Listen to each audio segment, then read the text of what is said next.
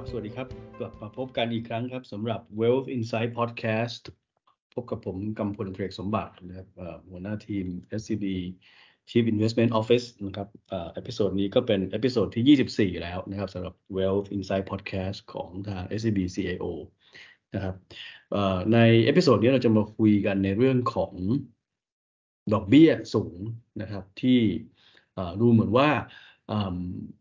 รอบของการขึ้นดอกเบี้ยของธนาคารกลางหลักๆโดยเฉพาะเฟดเนี่ยใกล้จะจบรอบเต็มทีแล้วนะครับหรือจะจบไปแล้วด้วยซ้ำนะครับ เพียงแต่ว่าดอกเบี้ยมันจะค้างอยู่ตรงนี้ไปอีกสักระยะหนึ่งนะครับ อาจจะต้องเข้าประมาณช่วงไตรมาสที่ 2 ของปีหน้านะครับ ถึงจะเริ่มเห็นการลงดอกเบี้ย เพราะฉะนั้นดอกเบี้ยสูงที่ค้างนานอยู่ตรงนี้เราคิดว่ามันจะมีผลต่อเรื่องของการลงทุนนะครับที่ชัดๆเลยก็คือว่า เกิดขึ้นกับบริษัท หรือว่าครัวเรือนที่มีการก่อหนี้ไว้เยอะๆนะครับ เพราะฉะนั้นกลุ่มนี้ก็จะค่อนข้างต้องระมัดระวังนะครับถ้าในแง่การลงทุนเราก็จะให้ระมัดระวังเรื่องของตลาดพันธบัตร high yield นะครับ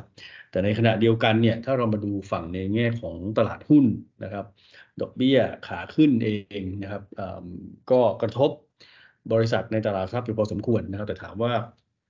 เป็นทุกบริษัทหรือเปล่านะครับ ก็ อาจจะไม่ขนาดนั้นนะครับ แล้วก็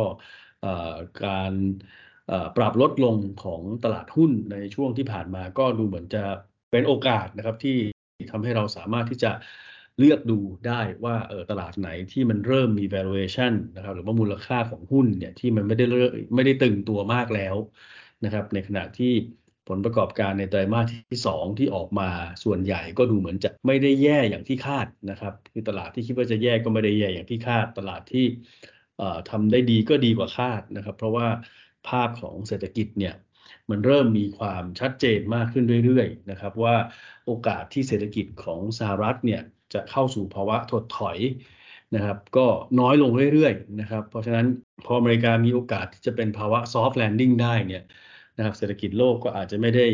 ชะลอมากอย่างที่เคยคาดกันนะครับ แต่อย่างไรก็ตามเนี่ยนะครับผลของดอกเบี้ยสูงแล้วก็ค้างนานนะครับ ก็ยังเป็นความเสี่ยงหลัก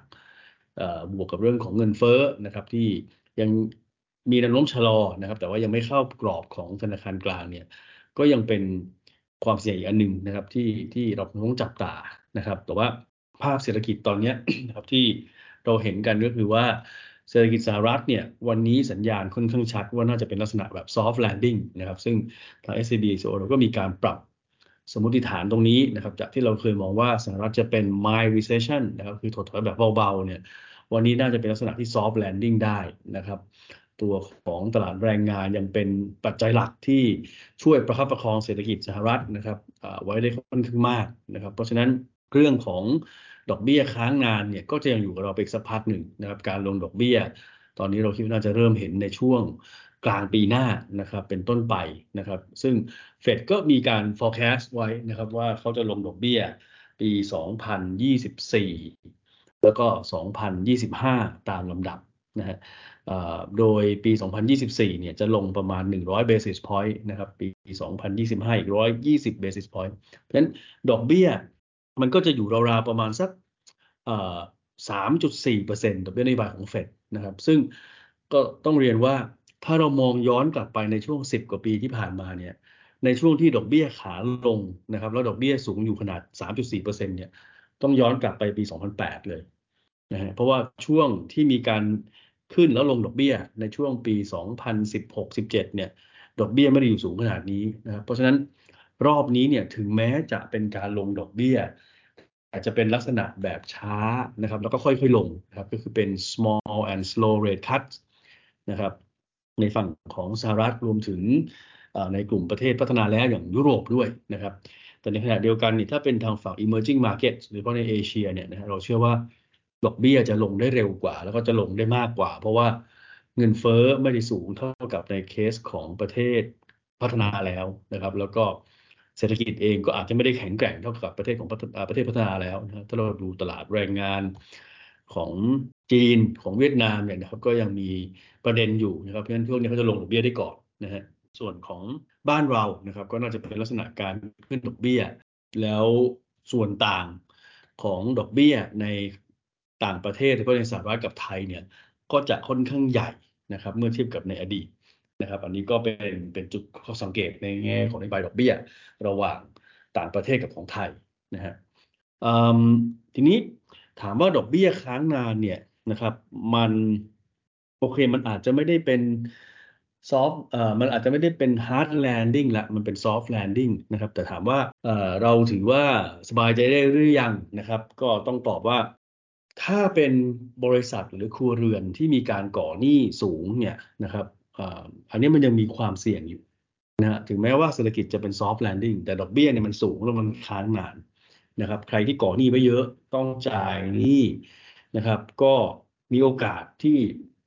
ถ้าเคสรุนแรงเลยก็คือ จ่ายหนี้ไม่ไหวนะครับ หรือว่าใครที่ยังพอจ่ายหนี้ไหวเนี่ย ผลที่ตามมาก็คือว่าเขาก็จะใช้จ่ายน้อยลงนะครับไม่ว่าจะเป็นการบริโภคการลงทุน เพราะเขาจะเน้นคืนหนี้เป็นหลักตอนนี้นะครับ ซึ่ง ปรากฏการณ์แบบนี้นะครับ จริงๆ ในทางเศรษฐศาสตร์เนี่ยเขามีชื่อเรียก เรียกว่า balance sheet recession นะครับเคสที่ค่อนข้างชัดนะครับ แล้วก็ทำให้ผลมันค่อนข้างอยู่ในระยะยาวเลยเนี่ยก็คือ เหตุการณ์ balance sheet recession ที่เกิดในญี่ปุ่น สมัยปี 1990 ช่วงนั้นเนี่ยก็จะเป็นช่วงที่ต้องเรียนว่าญี่ปุ่นเนี่ยก็ตกอยู่ในภาวะ lost decade นะครับ ที่ค่อนข้างกินเวลานานพอสมควรเลยนะฮะแล้วก็เป็นปรากฏการณ์ที่นักเศรษฐศาสตร์เนี่ยนะครับก็จะนำมาใช้เป็นตัวอย่างเวลาที่มีการพูดถึงตัว balance sheet recession นะฮะคำนี้นะครับ balance sheet recession ช่วงหลังเนี่ยก็เริ่มมีการเอามาพูดถึงกับจีนนะครับว่าเอ๊ะจากการที่เศรษฐกิจจีนฟื้นช้ากว่าคาดนะครับ แล้วก็ตัวของ ราคาสินทรัพย์ใหญ่ ๆ อย่างเช่นบ้านเนี่ยมันเริ่มมันลงไปแล้วนะครับ แล้วก็มันฟื้นช้าเนี่ยมันจะทำให้ภาคธุรกิจแล้วก็ครัวเรือนของจีนเนี่ยนะครับที่มีหนี้เยอะเนี่ยเขาจะเข้าสู่ภาวะ balance sheet recession หรือเปล่านะครับพูดง่ายๆก็คือว่าไม่ใช้จ่ายไม่ลงทุนนะครับ ส่วนใหญ่เอาเงินที่ได้เนี่ยมาคืนหนี้เป็นหลักนะครับ เศรษฐกิจมันก็จะโตช้านะครับ แต่ถ้าเราดูข้อมูลนะครับเทียบจีนกับญี่ปุ่นเนี่ยสมัยที่ญี่ปุ่นเข้าอยู่ใน lost decade เนี่ยต้องเรียนว่าข้อสังเกตหลักๆนะครับที่จีนอาจจะยังดูไม่รุนแรงเท่ากับญี่ปุ่นนะครับ ข้อแรกเลยก็คือว่า ภาคการธนาคารของจีนในปัจจุบันเนี่ยมีฐานะที่ยังค่อนข้างแข็งแกร่ง ไม่ได้มีปัญหามากนะครับ แล้วก็ประเด็นที่สองก็คือว่าราคาสินทรัพย์หลักๆของจีนเนี่ย ก็คือราคาบ้านเนี่ยนะครับมันไม่ได้ลงมากเท่ากับราคาบ้านที่เกิดขึ้นในญี่ปุ่นสมัยนู้นนะครับแล้วก็ทุกวันนี้จริง ๆ แล้วเนี่ยราคาบ้านในจีนเนี่ยหยุดลงแล้วนะครับเพียงแต่ว่าการฟื้นตัวเนี่ยมันช้านะครับเพราะถ้าเทียบกับญี่ปุ่นเนี่ยการลงของราคาบ้านเนี่ยค่อนข้างรุนแรงนะครับ แล้วก็กินเวลานานนะครับ อันนี้ก็น่าจะเป็นข้อสังเกตหนึ่งที่ทำให้ เหตุการณ์ที่เกิดขึ้นกับเศรษฐกิจจีนตอนนี้อาจจะไม่ได้เหมือนกับสมัย lost decade ของญี่ปุ่นซะทีเดียว ถามว่าจีนจะต้องแก้ยังไงนะครับ ที่จะให้นักลงทุนเนี่ยกลับมามีความเชื่อมั่นกับจีนอีกนะครับ ก็ผมว่าอย่างหนึ่งนะครับที่ตลาดก็เฝ้ารอกันอยู่นะฮะก็คือเรื่องมาตรการกระตุ้นเศรษฐกิจจากฝั่งการคลังแหละนะฮะเพียงแต่ว่าจีนเองเนี่ยเขาก็มีความระมัดระวังในแง่ที่คิดว่าถ้า กระตุ้นเยอะเกินไปเนี่ยนะครับแล้วมันส่งผลต่อเศรษฐกิจแบบ ในระยะข้างหน้าเนี่ยมันเป็นการสร้างความเสี่ยงอื่นๆตามมานะครับ อาจจะไปกระตุ้นกับเรื่องของการเก็งกำไรนะครับ ทั้งในภาคอสังหาริมทรัพย์ หรือว่าพวกผลิตภัณฑ์การลงทุนอื่นๆ ซึ่งมันเคยเกิดขึ้นกับจีนในช่วงหลังวิกฤตปี 2008 ของสหรัฐนะครับ จีนก็เคยมีการกระตุ้นด้วยวิธีนี้ นะครับ แล้วก็ผลที่ตามมาก็เป็นสิ่งที่ไม่ได้ปรารถนาสักเท่าไหร่นะครับ บทเรียนนี้ก็ทำให้ทางการจีนเองเนี่ยก็เลือกที่จะกระตุ้นเศรษฐกิจแบบ เรียกว่าเฉพาะเจาะจงนะครับ เน้นกับภาคธุรกิจหรือว่าภาคอุตสาหกรรมที่เขาต้องการจะให้เติบโตจริงๆนะมองลองเทอมเป็นหลักนะครับ เรื่องของการลงทุนเกี่ยวกับพลังงานทางเลือกนะครับพวกนี้ก็จะเป็นจุดที่จีนพยายามจะเน้นแต่อะไรที่ เป็นจุดที่เคยสร้างความเปราะบางหลังจากที่กระตุ้นเยอะเกินไปอย่างอสังหาริมทรัพย์เนี่ยนะฮะเขาก็ไม่ทำนะฮะทีนี้ถ้าในแง่ของ portfolio strategy เป็นยังไงนะครับตอนนี้เนี่ยนะครับทาง SCB CO เราเนี่ยนะครับก็จากช่วงต้นปีนะครับที่เราเคยแนะนำให้ซื้อ investment grade bond นะครับหรือว่า debentures เนี่ยแล้วก็พอมันมีความเสี่ยงเรื่องของ hard landing เกิดขึ้นนะครับเราก็ปรับ investment grade เนี่ยลงไปเป็น neutral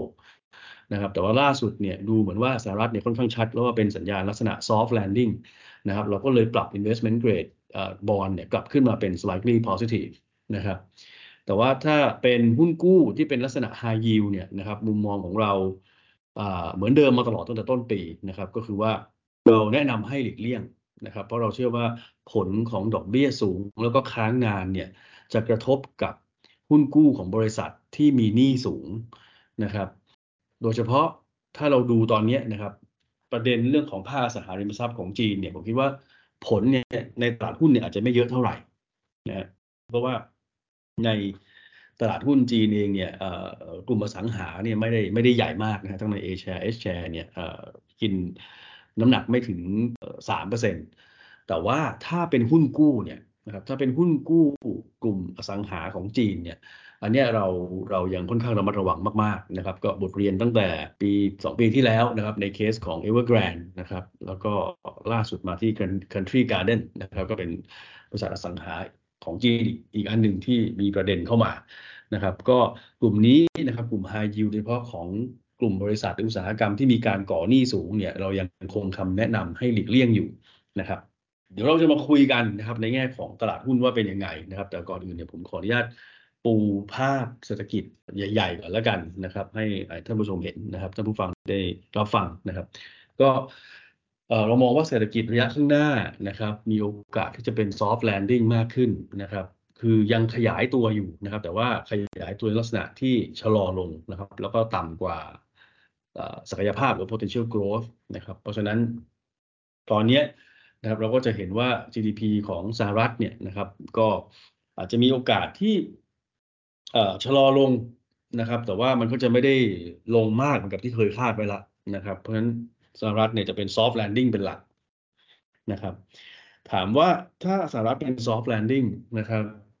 เงินเฟ้อนะครับชะลอลงนะครับ แต่ว่ามันมีโอกาสที่เฟดเนี่ยเขาจะลงดอกเบี้ยได้เร็วหรือเปล่านะครับ สิ่งที่เราไปศึกษาเพิ่มเติมก็คือว่าโอกาสที่สหรัฐเนี่ยจะมีดอกเบี้ยลงได้เนี่ยนะครับเฟดเขาต้องเห็นเงินเฟ้อเนี่ยเข้าใกล้สองเปอร์เซ็นมากๆนะฮะซึ่งในช่วงปี 2024 เนี่ยอาจจะค่อนข้างยากนะครับมันจะเข้าเนี่ยน่าจะเป็นช่วงปี 2025 นะครับ แต่ว่า เราอาจจะไม่ต้องรอจนถึงปี 2025 เฟดถึงจะลงดอกเบี้ยนะครับเพียงแต่ว่าเราอาจจะต้องรอถึงครึ่งปีตรงช่วงกลางปี 2024 นะครับ ช่วงนั้นเนี่ยเราคิดว่าเงินเฟ้อเนี่ยน่าจะเริ่มมีสัญญาณเข้าสู่ระดับใกล้ ๆ ต่ำกว่า 3%แล้วนะครับ คือพูดง่ายว่าเริ่มเห็นเลข 2 กว่าๆนะครับ อันนี้เฟดก็น่าจะเริ่มลงดอกเบี้ยได้นะครับ2024เนี่ยกลางปีน่าจะเริ่มมีการลงดอกเบี้ย แล้วก็ต่อเนื่องไปถึง 2025 ซึ่งตอนนี้ตลาดก็จะมองคล้ายๆกันนะครับกับกับเฟดนะครับเพียงแต่ว่าตลาดอาจจะมองว่าปีหน้าเนี่ยนะครับเฟดอาจจะลงดอกเบี้ยมากกว่าที่เฟดคาดการไว้นะครับ อันนี้ก็คงต้องมารอดูกันนะครับ ว่าเป็นยังไงเพียงแต่ว่าปีหน้าเนี่ยช่วงกลางปีแล้วน่าจะเริ่มเห็นเฟดเริ่มลงดอกเบี้ยได้นะครับ แต่ว่าช่วงเวลาที่ค่อนข้างยากลำบากหรือว่าตึงเครียดหน่อยก็คือช่วงนี้ฮะที่ช่วงที่เหลือของปีเป็นถึง ช่วงกลางปีหน้าเนี่ยดอกเบี้ยจะยังค้างอยู่สูงอยู่นะครับ ในแง่ของโอกาสที่เราหลีกเลี่ยง recession ได้นะครับถ้าในแง่ของตลาดพันธบัตรเนี่ยนะครับตอนนี้มันยังเป็นลักษณะเป็น inverted yield curve อยู่ ก็คือว่าอัตราผลตอบแทนพันธบัตรระยะยาวอย่าง 10 ปีเนี่ยมันต่ำกว่าอัตราผลตอบแทนพันธบัตรระยะสั้นนะครับก็คือตัว 2 ปีนะครับแต่หลังจากนี้เนี่ยในการ inverted ของมันเนี่ยเราเชื่อว่ามันน่าจะเริ่มน้อยลงเรื่อย นะครับ เพราะว่าเรื่องของเงินเฟ้อก็เริ่มชะลอลงมาแล้วนะครับ เพราะฉะนั้นเนี่ยตัว yield curve เนี่ยนะครับก็น่าจะเริ่มติดลบน้อยลงได้นะครับเพียงแต่ว่ากว่าจะไปเป็นบวกเลยเนี่ยก็อาจจะต้องรอเป็นเรื่องของปีหน้านะครับในแง่ของประเภทของพันธบัตรที่เราจะแนะนำให้ลงทุนนะครับ ก็อย่างที่เรียนตอนต้นรายการว่า เราก็ยังเน้นเรื่องของหุ้นกู้คุณภาพสูงหรือ investment grade อยู่นะครับ เนื่องจากว่าถ้าเป็นกลุ่ม high yield เนี่ยเป็นกลุ่มที่มีการก่อหนี้เยอะพวกนี้นะครับ มันก็จะขึ้นอยู่กับว่าในแต่ละประเทศเนี่ยภาพเศรษฐกิจเป็นยังไงด้วยนะครับ แล้วก็อุตสาหกรรมของบริษัทที่ออกหุ้นกู้เนี่ยอยู่ในภาวะแบบไหนด้วยนะครับ แต่ถ้าเป็นกลุ่มที่มีการก่อหนี้เยอะ แล้วก็รายได้ยังฟื้นช้าเนี่ยนะครับ อย่างกลุ่มอสังหาริมทรัพย์ในจีนเนี่ย นะครับ อันนี้เราก็แนะนำให้หลีกเลี่ยงนะครับซึ่งประเด็นเรื่อง high yield เนี่ยในจีนก็จะค่อนข้างเห็นภาพที่ชัดนะครับว่า ตัว spread ของ high yield เนี่ยยังอยู่ระดับที่สูงอยู่นะครับ อาจจะมีการลงมาบ้างนะครับ แต่ช่วงหลังก็ยังถือว่าค่อนข้างสูงนะครับ โอเค ทีนี้มาดูในแง่ของตัว ตลาดหุ้นกันบ้างนะครับ ผลประกอบการของตลาดหุ้นในไตรมาสที่ 2 เนี่ย โดยส่วนใหญ่ออกมาค่อนข้างมากแล้วนะครับ เกิน 80กว่าเปอร์เซ็นต์นะครับ จะมีตลาดจีนที่งบยังออกมาไม่ค่อยเยอะเท่าไหร่นะครับ ไม่ถึง 30%ทั้ง A share ทั้งส่วน H share เนี่ยประมาณสัก 32%นะครับ ก็ผมคิดว่าตัวเลขของตลาดจีนเนี่ยอาจจะยังไม่สามารถที่จะไปตีความอะไรได้มากนะครับ แต่ว่าถ้าเราดูตลาดสหรัฐญี่ปุ่น นะครับ เวียดนาม อินโดแล้วก็ไทยเนี่ยข้อสังเกต3-4ข้อที่เราเห็นเนี่ยนะครับ ก็คือว่าในแง่ของตลาดหุ้นสหรัฐเนี่ยยอดขายชะลอลงนะครับ ตามภาวะเศรษฐกิจเลย ถึงแม้จะเป็น soft landing แต่ก็เป็นการชะลอตัวนะครับ แต่ว่ากำไรเนี่ยโดยส่วนใหญ่ทำได้ดีกว่าคาด หรือว่าน้อยแย่กว่าคาดนะครับ โดยถ้าเราเทียบระหว่างหุ้นของบริษัทขนาดใหญ่กับขนาดกลางและเล็กเนี่ยนะครับ หุ้นของกลุ่มบริษัทขนาดใหญ่ ที่จดทะเบียนใน NASDAQ 100หรือว่า S&P เนี่ยผลประกอบการหรือว่ากำไรเนี่ยนะครับทำได้ดีกว่าคาดนะครับเมื่อเทียบกับหุ้นกลุ่มขนาดกลางและเล็กนะครับอย่างตลาด Russell 2000 อย่างเงี้ยนะครับซึ่งตลาด Russell 2000 เนี่ยกำไรหดตัวด้วยนะครับเพราะฉะนั้นตอนนี้ในตลาดสหรัฐนะครับ ก็เราก็คงเน้นหุ้นพวกที่เป็นกลุ่มหุ้นใหญ่ นะครับพวก big cap นะครับเพราะว่าบริษัทใหญ่เนี่ยน่าจะสามารถ manage เรื่องของ margin แล้วก็เรื่องของ earnings เนี่ยได้ดีกว่าบริษัทเล็กในช่วงที่ภาวะเศรษฐกิจชะลอตัวนะครับข้อสังเกตข้อที่ 2 ก็คือตลาดหุ้นญี่ปุ่นเนี่ยยอดขายชะลอลงเล็กน้อยนะครับ แต่ว่าผลกำไรเนี่ยยังเติบโตได้ดีนะครับ ตามอานิสงส์ของการฟื้นตัวของอุปสงค์ในประเทศนะครับ การฟื้นตัวของการท่องเที่ยว และที่สำคัญเลยคือค่าเงินเยนอ่อนค่าก็เป็นตัวช่วยตลาดญี่ปุ่นค่อนข้างมากนะครับนอกจากจะเติบโตได้ดีแล้วเนี่ยนะครับ ก็ยังทำได้ดีกว่าคาดด้วยนะครับ แต่ถ้าเทียบมาที่ตลาดหุ้นยุโรปเนี่ยยุโรปมียอดขายและกำไรหดตัวนะครับข้อสังเกตข้อที่3นะครับคือผลกำไรของบริษัทตลาดหุ้นในอาเซียนเนี่ยนะครับถ้าดูเวียดนามก่อนแล้วกันนะครับ ยังฟื้นตัวช้านะครับ แต่ว่าตลาดเวียดนามเนี่ย ทำได้แย่น้อยกว่าที่ตลาดคาดนะครับ หรือว่าถ้ามองเป็นโลกในแง่เดือนก็บอกว่าอ่าดีกว่าคาดนะครับ เพราะคิดว่าจะแย่กว่านี้นะฮะส่วนตลาดไทยนะครับ ตลาดไทยเนี่ยยอดขายและผลประกอบการของบริษัทในตลาดหุ้นไทยเนี่ยออกมาไม่ค่อยดีเท่าไหร่ในไตรมาสสองนะครับ คือหดตัว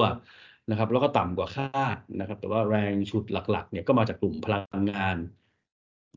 กลุ่มสินค้าบริโภคแล้วก็กลุ่มอสังหาริมทรัพย์ นะครับ แต่ว่าตลาดไทยเนี่ยในไตรมาสสองก็น่าจะเป็น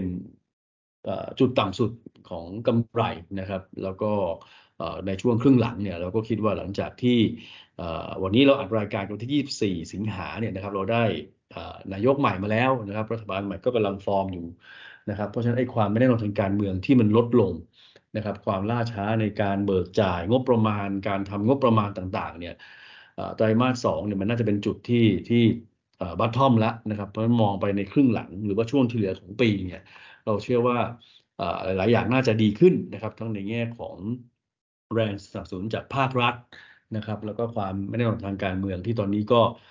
น่าจะค่อนข้างชัดแล้วนะครับ หน้าตานายกก็เราเห็นแล้วนะครับว่าคือคุณเศรษฐานะครับเรานี้ก็รอว่าครมจะออกมาหน้าตาอย่างไงนะครับ แล้วก็นโยบายที่หาเสียงไว้ นะครับ อันไหนจะทำก่อนทำหลังไหนจะทำได้ไม่ได้นะครับ ก็เดี๋ยวคงมาคุยกันต่อ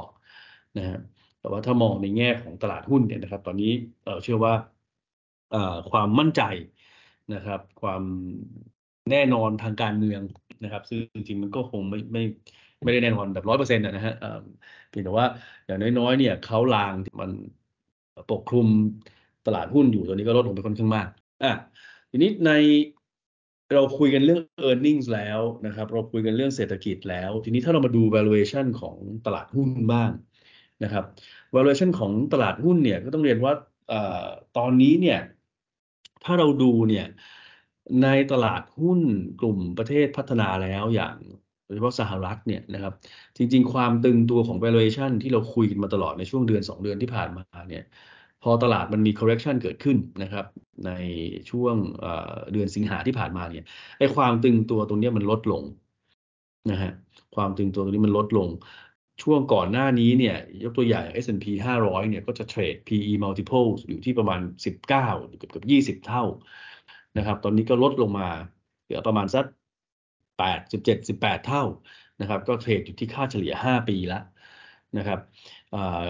ก่อนหน้านี้เนี่ยนะครับใน episode ก่อนๆเนี่ยเราแนะนำให้ trim หุ้น tech ออกมานะครับแล้วก็มาเข้ามาซื้อหุ้นกลุ่ม Defensive นะครับแล้วตอนนี้ที่ผ่านมาเนี่ยนะครับก็จะเห็นว่าหุ้นในกลุ่ม tech อย่างดัชนี NASDAQ ร้อยพวกนี้นะครับก็มีการปรับตัวลงมานะครับประมาณเกือบเกือบสิบเปอร์เซ็นต์ตอนนี้เราก็ให้หยุด trim แล้วนะครับให้หยุด trim แล้วก็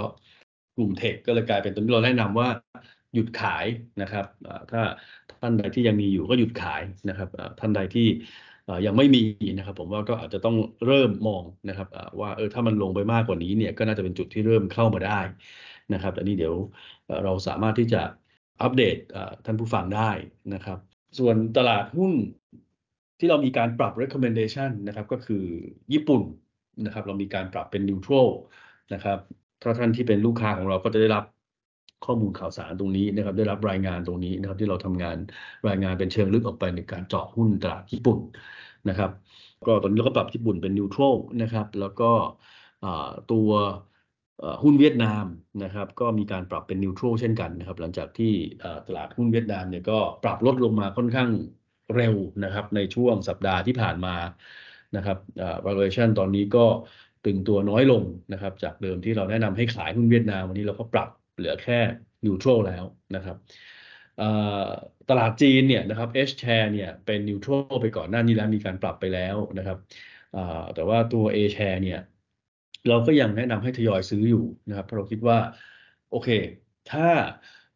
ดูจากความเสี่ยงในประเทศเขาเนี่ยมันมีนะครับ แต่ว่าเราเชื่อว่ามันมันมันอยู่ในราคาไปค่อนข้างมากแล้วนะครับ แล้วก็หลังจากนี้เนี่ยเราคิดว่าตลาดหลังจากที่มีการปรับ expectation กับจีนมาหลาย ๆ เรื่องนะครับอตอนนี้ก็เรียกว่าอาจจะไม่ได้หวังอะไรกันมากแล้วนะครับ แต่ถ้าไปดู valuation หุ้นจีนเนี่ยนะครับ ก็ต้องเรียนว่าถูกมาก ๆ นะครับ A share เนี่ย CSI 300 ทุกวันนี้อยู่ประมาณสัก 10 11 เท่านะครับลบ1 SD เมื่อเทียบกับค่าเฉลี่ย 5 ปีนะครับ เพราะฉะนั้นถามว่าทำไมเรายังให้ซื้อหุ้นจีน A share อยู่หลัก ๆ คือเรื่องของ valuation เลยนะครับ เราก็คิดว่าในท้ายที่สุดเนี่ยมันก็คงมีมาตรการอะไรออกมา อาจจะไม่ได้ใหญ่มากนะครับ แต่ว่าทุกวันนี้เมื่อเทียบกับ expectation ของตลาดนะครับ ผมคิดว่าก็ไม่น่าจะ disappoint ตลาดไปไปมากกว่านี้แล้วในเคสของจีนโอเคนะครับก็สำหรับ episode นี้ก็น่าจะมีประมาณนี้นะครับ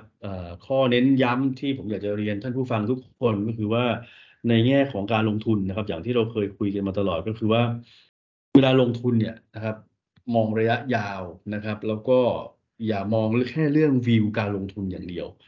น้ำหนักที่เราให้ในแต่ละสินทรัพย์เนี่ยมีความสำคัญมากๆนะครับ มันจะช่วยเป็นตัวบอกว่าในระดับความเสี่ยงของเรานะครับ ที่เรารับได้เนี่ยเราควรจะลงทุนสินทรัพย์ ไหนในน้ำหนักเท่าไหร่นะครับ อันนี้ก็จะเป็นตัวช่วยทำให้เรา